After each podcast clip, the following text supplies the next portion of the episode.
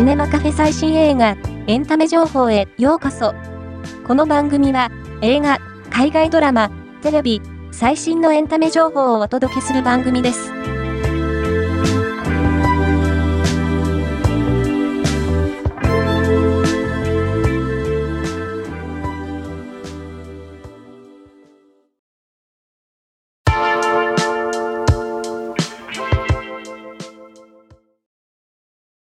オンライン映画祭マイフレンチフィルムフェスティバルの結果が発表。長編作品は、受賞作も含め、9作品が、Amazon プライムビデオ、Unext ほか、パートナーサイトにおいて1年間、延長配信。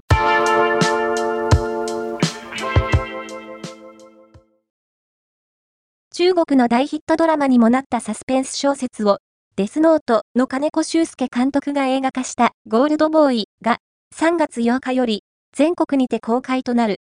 本作で血も涙もない殺人鬼を、鋭い眼差しで演じた岡田将生のインタビューも合わせ、作品の魅力を紹介する。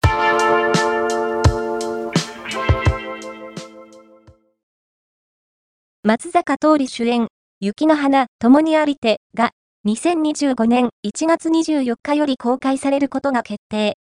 役所広司、吉根京子が共演し、監督は、峠、最後の侍、日暮らしの木の小泉隆が務める。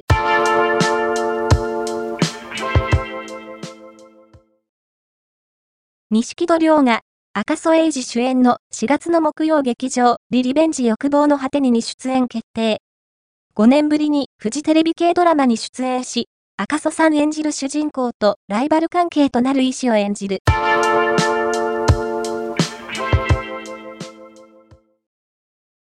川栄里奈が主演を務める隣のナースエイドの第7話が2月21日に放送。ナースエイドの夏目の過去が明らかになり、人間不信になるや、エグかったなどの声が上がっている。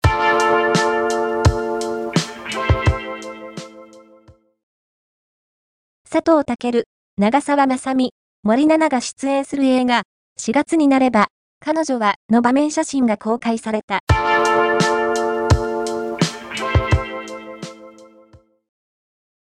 森山未来が37歳の化け猫に扮する日仏合作アニメーション映画化け猫アンズちゃんが公開。ビジュアルと超特報映像も到着した。今回の紹介は以上です。ではまたお会いしましょう。